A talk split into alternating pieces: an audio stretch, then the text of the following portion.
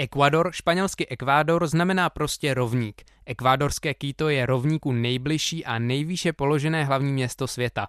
Čokoláda se na území Ekvádoru jedla už před pěti tisíci lety. Dnes ale sní průměrný Evropan ročně víc než šestkrát tolik čokolády, co průměrný Ekvádorec. A Ekvádor je první zemí na světě, která přiznala ústavní práva přírodě.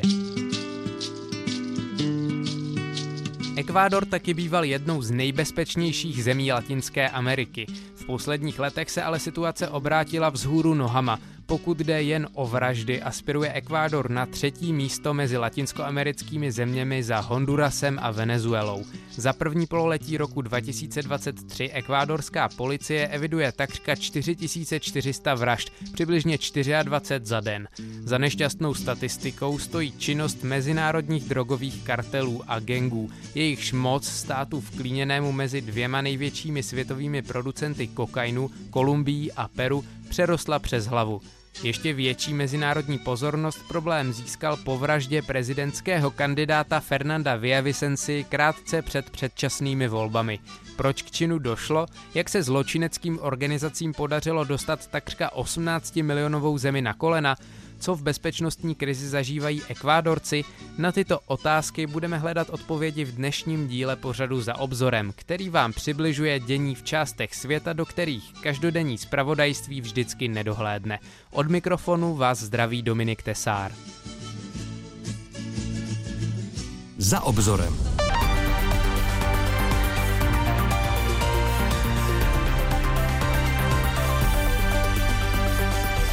Viva Quito! 9. srpna 2023 pořádal ekvádorský prezidentský kandidát Fernando Villavicencio v hlavním městě předvolební meeting. 20. srpna, přátelé, si zvolíme mezi mafií a vlastí. Buď gangstři zvítězí a vrátí se, nebo vyhrají bitvu dobří lidé, demokrati, stateční lidé a dostanou naši zemi zpět. Gana la patria.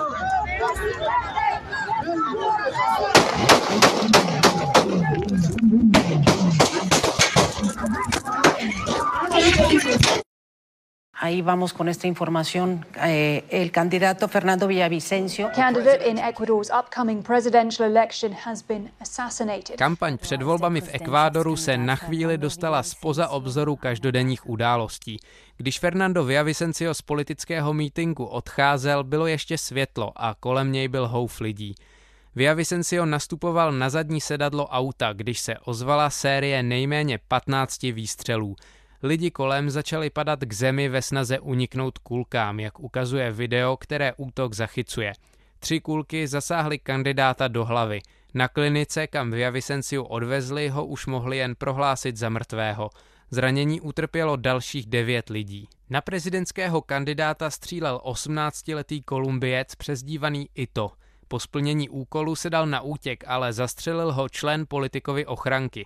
Ještě tentýž den policie zatkla dalších šest podezřelých, rovněž Kolumbijců. Jde o politický zločin teroristického charakteru. Dosluhující ekvádorský prezident Guillermo Lasso vyhlásil dekretem za Via Vicenciu třídenní státní smutek a nazval ho vlastencem. Druhý dekret vyhlašuje na 60 dní výjimečný stav. Ozbrojené síly jsou v tuto chvíli mobilizovány napříč ekvádorským územím, aby zajistili bezpečnost občanů, mír v zemi a svobodné a demokratické volby 20.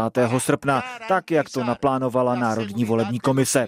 Dnes musíme být víc než kdy jindy jednotní a být si jistí, že jsme lidé schopní společně čelit strastem. Laso dokonce do Ekvádoru pozval na pomoc s vyšetřováním americkou FBI. V Ekvádoru už jsme bohužel měli značný počet kandidátů, kteří během své kampaně zahynuli. Na dobu před demokratizací Ekvádoru před takřka 50 lety upozorňuje ekvádorský politolog Andrés González. Ale tohle bylo všude. Bylo to v médiích. Poslední vteřiny života Via Vicenci byly zachycené na mobil. Bylo to jako efekt 11. září 2001 v New Yorku. Viděli jste to v televizi a viděli jste, jak to šlo každou vteřinu. 11. září tehdy bylo nejvíc vizuální ze všech útoků. A tak to bylo i tady s Via Vicenciou. Kýtu o tom mluvili všichni a bylo to na každém mobilu, všichni si to posílali. Fernando Villavicencio se narodil v roce 1963 do chudé rodiny v anském regionu Chimborazo. Považoval se za zastánce levice a už v 18 letech se na univerzitě stal odborovým vůdcem. V 90. letech vstoupil do politiky jako člen levicového domorodého hnutí Pachakutik. Nejvíce se ale Villavicencio vril do povědomí veřejnosti jakožto investigativní novinář. Stal se významným kritikem mocného a dodnes vlivného levicového prezidenta Rafaela Corey, který v Ekvádoru vládl mezi roky 2007 a 2017. Byl to velký inkvizitor, hodně lidí mu tak říkalo, protože spouštěl hodně soudních procesů proti Koreovi, proti Lasovi, proti skoro každému. Říká politolog González. V roce 2014 se už Villavicencio kvůli svým aktivitám musel skrývat. Utekl k domorodcům v ekvádorské Amazonii, protože ho soud poslal na rok a půl do vězení za pomluvu tehdejšího prezidenta Koreji. O dva roky později kvůli vyšetřování údajné korupce v ropné společnosti poslal soud novináře do vězení znovu. Prý použil e-maily ukradené hackery. Tehdy dostal Villavicencio azyl v sousedním Peru. Koreův nástupce Lenin Moreno mu pak návrat do Ekvádoru povolil. Vicencio se poté politicky posunul o něco doprava a v roce 2020 byl zvolen poslancem. Ve stejném roce si ex-prezident Rafael Korea vyslechl rozsudek 8 let vězení za korupční skandál, který rozkryl právě Vicencio.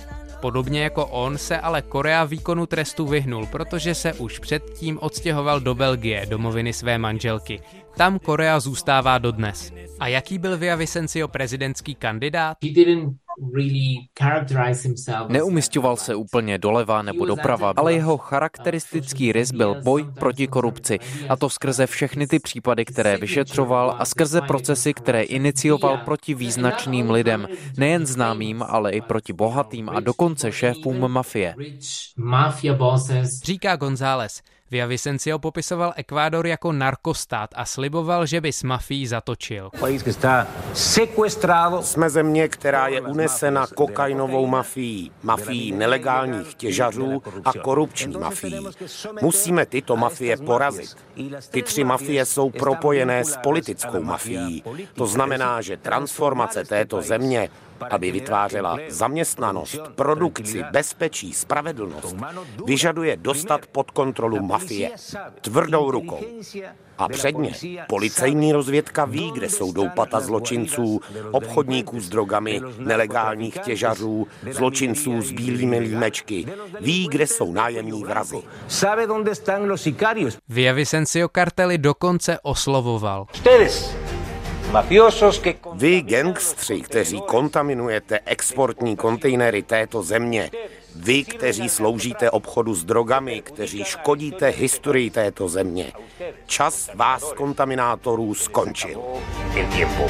Ačkoliv už v září 2022 na Vicencio v dům údajně někdo střílel, kandidát neměl ani problém některé zločince v kampani jmenovat. Největší ekvádorský gang Los Choneros politika varoval, aby to nedělal a později mu vyhrožoval smrtí. Výhrušky pak měly přicházet i od mocného spojence Los Choneros, mexického kartelu Sinaloa, jednoho z nejproslulejších drogových kartelů historie. V jeho čele dříve stál slavný Joaquín Guzmán, přezdívaný El Chapo, prcek. Vicencio se ale nebál a voličům se svou statečnost snažil prodat, jak potvrzuje i Andrés González. Vicencio dělal i taková hollywoodská prohlášení. Stal před lidmi a říkal Dobře poslouchejte. Řekli mi, abych si vzal vestu. Tady jsem košile spocená do prčic. Vy jste moje neprůstřelná vesta. Nepotřebuju ji. Jste stateční lidé a já jsem statečný jako vy. Vy jste ti, kteří se o mě starají. Pojďte, tady jsem.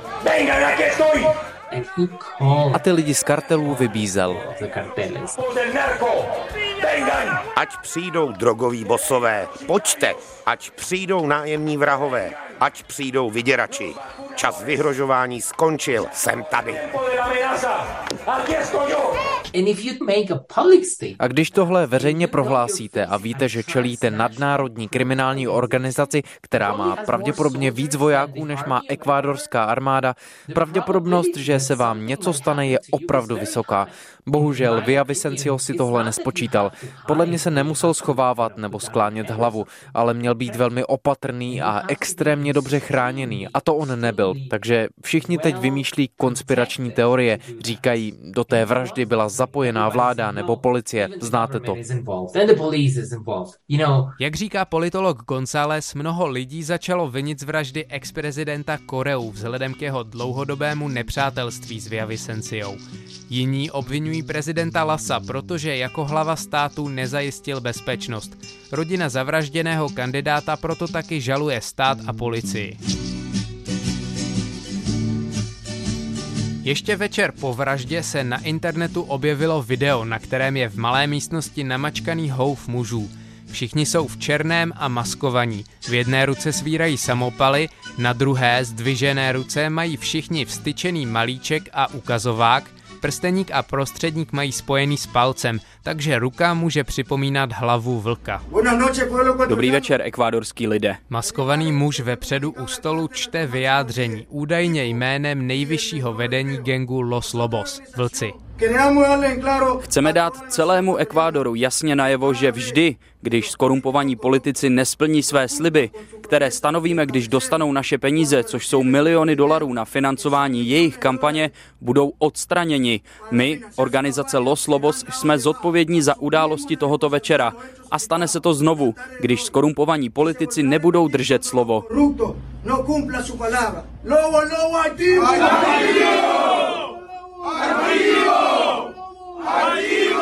Los Lobos, vlci, jsou druhým nejvýznamnějším ekvádorským gengem, který se od konkurenčních Los Choneros odštěpil. Vlků má být víc než 8 tisíc. Brzy se ale objevilo další video, tak trochu zrcadlové. I na něm je v místnosti namačkaná skupina mužů, jsou ale oblečení kompletně v bílém, nejsou ozbrojení ani maskovaní. Nenechte se obalamutit, jsme skupina organizovaného zločinu Los Lobos. Nezakrýváme si tváře, nikdo za nás nemluví a dodržujeme mír. Objasňujeme a odmítáme vraždu prezidentského kandidáta pana Fernanda Villavicenci a jasně říkáme, že jsme nikdy nezavraždili nikoho ze státní zprávy, ani civilisty. Podle mluvčího bíle oděných vlků je video s maskovanými ozbrojenci falešné. Los Lobos taky vyzvali úřady, aby našli skutečné objednatele Via Vicenciovi vraždy. Politolog González si ale myslí, že se je nikdy vypátrat nepodaří. Posloucháte pořad Za obzorem. Unikátní analýzy politiky, kultury a konfliktů v opomíjených koutech světa. Fungování gangů jako Los Choneros nebo Los Lobos González přirovnává k pobočkám nadnárodních korporací. Jde o mezinárodní síť, řadu organizací, které fungují jako McDonald's, jsou všude. Kartel, ať už mexický, kolumbijský nebo jiný, má francízy. Jako pobočky McDonald's operují sami. Francízy jsou ve všech zemích, městech, městečkách, kde děti nemají přístup ke vzdělání a jsou tak snadno prodány kartelu. Kvůli penězům, kvůli uznání. Podle španělského deníku El País gengy rekrutují 12 až 17 leté děti a využívají toho, že nezletilí dostávají mírnější tresty. Zneužívají i chudé, třeba rybáře, které nechávají na jejich lodích pašovat kokain do Pacifiku blíže ke Střední Americe a Mexiku. Jeden ekvádorský taxikář vypověděl americkému deníku Wall Street Journal, že mu gangstři nabízeli nové auto, když pro ně přepraví drogy. Jiní chtěli zase využít jeho pozemek k uložení narkotik. Byl jsem ve velkém pokušení, ale vždy jsem řekl ne.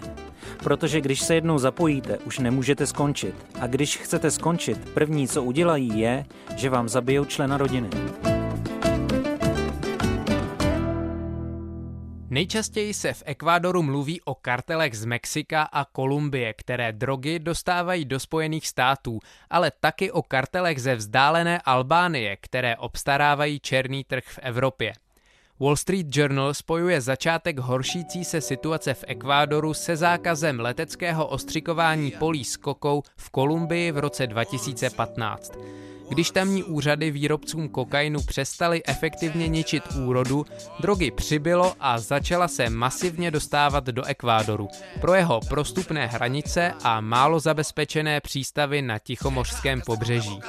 Dalším zlomovým bodem bylo zabití mocného lídra Los Choneros v prosinci 2020, které vedlo ke tříštění gengu. Odštěpili se Los Lobos, Chone Killers nebo Los Tiguerones a začali bojovat mezi sebou. Mexické kartely jako Sinaloa nebo Jalisco Nueva Generación to prý podporovali, aby menší gengy donutili ke spolupráci právě s nimi. Z ekvádorských věznic se tak stala jatka. Tohle je země, kde mají vězni klíče od vězení. Stát nad věznicemi nemá kontrolu, takže když je tam vzpoura, armáda se tam nedostane, nemá klíče. Říká Andrés González. Právě v přeplněných věznicích násilí a brutalita v Ekvádoru začaly. Trestanci se masakrují, rozřezávají těla svých soků na kusy a vyvěšují jejich hlavy jako trofeje. Zabíjejí třeba i vězně, kteří se ke gengu nechtějí přidat. Masakry nejvíce proslulo vězení El Litoral v největším ekvádorském městě přístavu Guayaquil. Bývalý tamní dozorce vypověděl Wall Street Journal, že musel po masakrech uklízet usekané končetiny. Vězni ho nakonec taky donutili pracovat pro ně. Vyhrožovali smrtí jemu i jeho rodině. Mladý dozorce nakonec uprchl do Spojených států. Jak uvádí britská BBC, snaha násilí v El Litoral uklidnit rozvozem trestanců do jiných věznic vedla spíš k rozšíření problému do celé země. V červenci třeba gangstři rozpoutali výtržnosti současně ve věznicích napříč Ekvádorem. Skoro 140 dozorců přitom drželi jako rukojmí. Jen v letech 2021 a 2 při masakrech v ekvádorských věznicích zemřelo přes 430 trestanců. Mimochodem, tenhle osud potkal i šest zatčených útočníků na Via Vicenciu. Kolumbijce asi měsíc po atentátu na politika někdo zavraždil, kde jinde než ve věznici El Litoral. Stejnou noc potkala ve vězení v Kitu smrt i dalšího obviněného v souvislosti s atentátem. Ekvádorce, který měl kolumbijské nájemní vrahy přivést a dát jim zbraně, jak uvádí El País. Vězení se stala dokonce i jakými si sídly gangů. Jejich lídři i za mřížemi díky propašovaným mobilům právě odtud řídí své zločinecké biznisy, které násilí rozšířily i po zbytku Ekvádoru. Gengy tady dostali pod kontrolu celá území, celé čtvrti, dokonce i části armády a policie. Uvádí politolog González a potvrzuje zprávy o gangstry skorumpovaných policistech. Vláda ztratila kontrolu. Je to opravdu velké selhání prezidenta Lasa, že té realitě pořádně nečelil. Proto je v zemi tak nebezpečno a jsme na cestě k tomu stát se nejnebezpečnější zemí Latinské Ameriky. Blížíme se úrovni Kolumbie 80. let. Nicméně žádný stát tady nemá dost zdrojů. V Latinské Americe je s nadnárodní kriminalitou problém ten, že kartely státní zprávu přečíslili. Na co je vám 10 tisíc policistů s pistolí a pěti náboji, když proti ním stojí armáda 30 tisíc mužů s AK-47, poloautomatickými zbraněmi a spoustou nábojů. Zbraně gangstři neváhají používat při pouličních přestřelkách, které odnášejí i civilisti. Obecně je nejzasaženější ekvádorské pobřeží. Přístavní města obvykle ovládají kartely. Konkrétně je na tom nejhůř provincie Guayas, kde je Guayaquil a přes řeku menší Durán, nejnebezpečnější město v Ekvádoru. Skoro polovina všech vražd v zemi se děje právě v Guayas. Vláda tam kvůli násilí nedávno dokonce uzavřela školy. Podle policie asi 16% žáků v oblasti patří ke gengům. Do škol tedy nosili zbraně, vydírali učitele i spolužáky. Školy přešly na virtuální výuku. Chudém Duránu přitom domácnosti nemývají ani tekoucí vodu, natož počítače, mobily nebo internet. To je případ třeba desetileté Estefanie, o které píše El País. Po nebezpečné čtvrti, kde se oběťmi vražd stávají i děti, si proto denně chodí pro úkoly ke kamarádce. Oblast při Lasově výjimečném stavu zaplavilo ještě více vojáků, kteří kontrolovali motoristy. Při takové kontrole řekl jeden řidič britskému deníku Guardian, že by si přál, aby byly častější, je totiž prý pravděpodobnější, že ho zastaví zloději než vojáci. Kriminálníci přijedou na motorkách a okradou vás. Nemůžete udělat nic, protože by vás zabili. Dodal, že i běžní obyvatelé často musí platit výpalné, třeba 5 dolarů týdně. Ekvádorci tomu říkají vakunas, vakcíny. Když nezaplatíte, v noci přijdou a nastraží bombu. Nebo si na vás počkají za rohem a střelí vás. Výpalné musí platit i podniky, jejichž majitelům gangstři hrozí třeba únosy. V červnu například muži převlečení za policisty v Guayaquilu unesli italského kuchaře a majitele restaurace. Po pěti dnech ho propustili po zaplacení výkupného. Wall Street Journal mluvil s jinou podnikatelkou, která prodávala kuřata. Několik let gengu platila 50 dolarů denně. Hrozili, že půjdou po mých dětech, že je unesou. Když už si to nemohla dovolit, musela podnik zavřít. Teď se živí jako uklízečka a plánuje emigrovat do Spojených států. Více na ráně jsou samozřejmě i veřejní činitelé. Via Vicencio nebyl první kandidát na politickou funkci, který se při současné vlně násilí nedožil voleb. Voliči v pobřežním městě Puerto López si v únoru zvolili mrtvého starostu. 41-letého Omara Menendeze gangster zastřelil jen několik hodin před začátkem voleb. Starosta jiného pobřežního města Salinas byl zavražděn o dva týdny dříve. Ve zmiňovaném Duránu gang zaútočil na starostu Luise Chonia hned první den ve funkci. Když jel autem, zastřelili oba jeho bodyguardy a jeho řidič naboural. Starostovi se podařilo z místa utéct a schovat se u někoho doma. Později i s rodinou emigroval. Bezpečněji není ani v pobřežním městě Manta. Moje děti si nemůžou hrát v parku, nechodí na fotbal nebo lekce hudby. Společenských akcí se neúčastníme nikdy. Řekl Wall Street Journalu tamní prokurátor pro organizovaný zločin. Ruben Balda se prý z opatrnosti snaží do práce jezdit po každé jinou cestou. Bojí se i přes policejní ochranu. Nedávno mu někdo nechal před kanceláří kozu bez hlavy.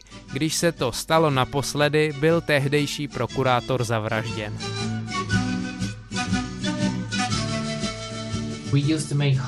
Dřív jsme na pobřeží jezdívali na prázdniny, ale už ne, je to moc nebezpečné. Lidi jsou vyděšení, opravdu hodně se bojí. Moc nechodí ven, hodně lidí emigruje do Evropy, do Spojených států. Říká politolog Andres González a statistiky mu dávají za pravdu. Kromě násilí vyhání Ekvádorce z vlasti i chudoba a nezaměstnanost. V roce 2022 Ekvádor opustilo 1 400 tisíc obyvatel. Za první pololetí 2023 odešlo přes 820 tisíc dospělých ekvádorců do 45 let. Jak podotýká González, kdo na to má prostředky, odlétá legálně letadly – Ostatním zbývají méně oficiální způsoby. Letos se už asi 35 tisíc ekvádorců pokusilo pěšky přejít takzvanou Darienskou proluku. Těžce prostupný a velmi nebezpečný prales na hranicích Kolumbie a Panamy, kde mnoho migrantů umírá.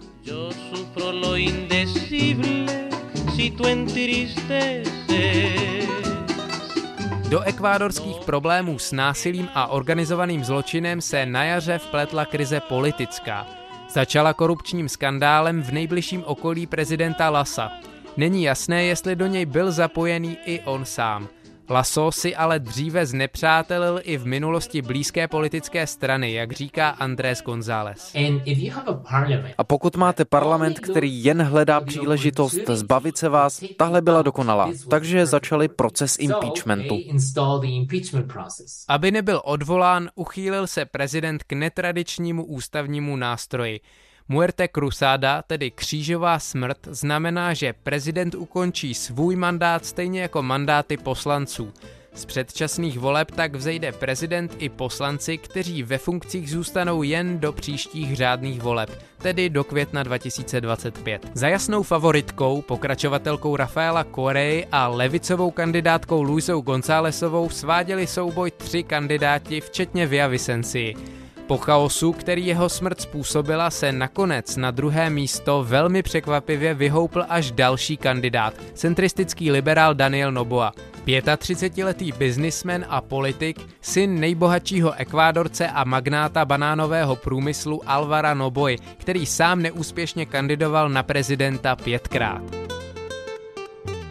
Násilí a organizovaný zločin zůstaly i před druhým kolem voleb klíčovým tématem. Gonzalesová slibovala především návrat k sociálním programům jako za časů Rafaela Koreji, které by Ekvádorce vytahovaly z chudoby a likvidovaly tak prapříčinu násilí.